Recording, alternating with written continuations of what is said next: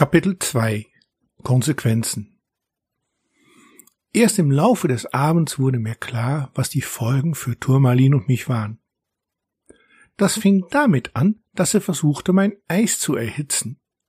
Nur weil, so wie er mir glaubhaft versicherte, er sich nicht vorstellen konnte, dass ein Mensch freiwillig tiefgefrorene Milch verzehren würde.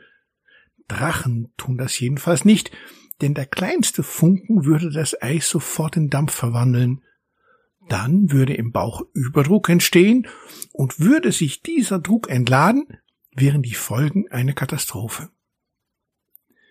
Als ich dann darauf bestand, mein Eis weiter zu essen, suchte er sich eine sichere Stelle.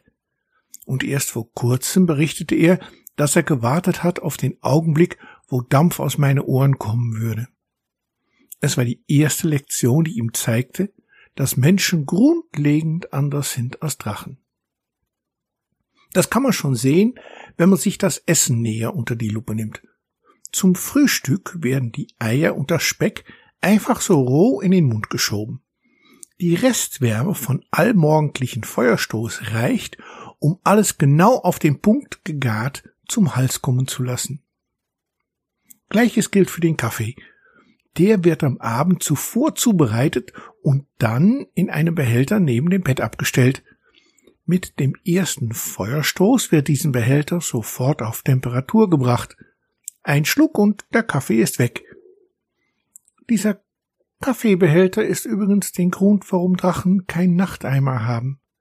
Stellt euch mal vor, wie das wäre, wenn man versehentlich den falschen Behälter erhitzen würde. Wobei wir gleich an einem anderen Unterschied wären. Drachentoiletten sind feuerfest und verfügen über besondere Löschvorrichtungen, falls mal etwas schief geht.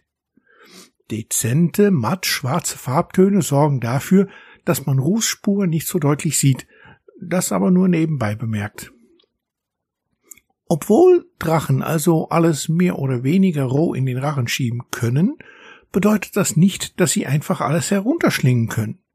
Im Gegenteil, Sie müssen bedachtsam essen. Denn wenn Sie sich verschlucken, kann es passieren, dass Sie einen Feuerstrahl einfach so durch den Raum schicken. Ein Malheur, das gerade junge Drachen öfters passiert.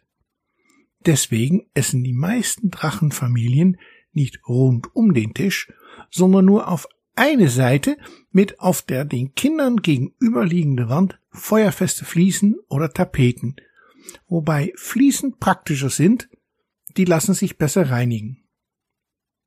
Turmalin, so erzählte er eines Tages, passierte das sehr häufig. Das Essen konnte nicht schnell genug gehen, und wenn er morgens mal wieder verschlafen hatte, folgte meistens ein Feuerrülpser der Kategorie 3, die höchste Stufe, die man als Drachenkind erreichen kann. Für seine Eltern war das echt ein Problem. Aber seine Oma meinte, sein Papa wäre noch schlimmer gewesen.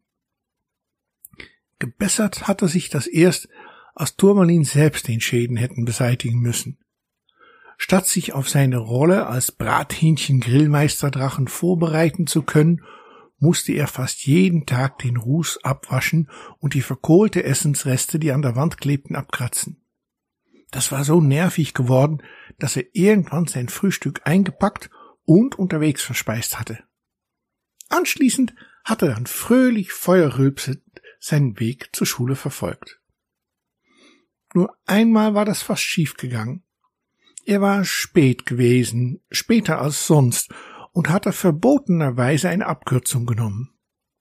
Fröhlich sein Feuer spuckend wie immer wäre er gegangen, nur im letzten Augenblick hatte er die Tankstelle gesehen und sein Feuer heruntergeschluckt. Es war das erste und letzte Mal gewesen, dass er sich den Mund an seinem eigenen Feuer verbrannt hatte.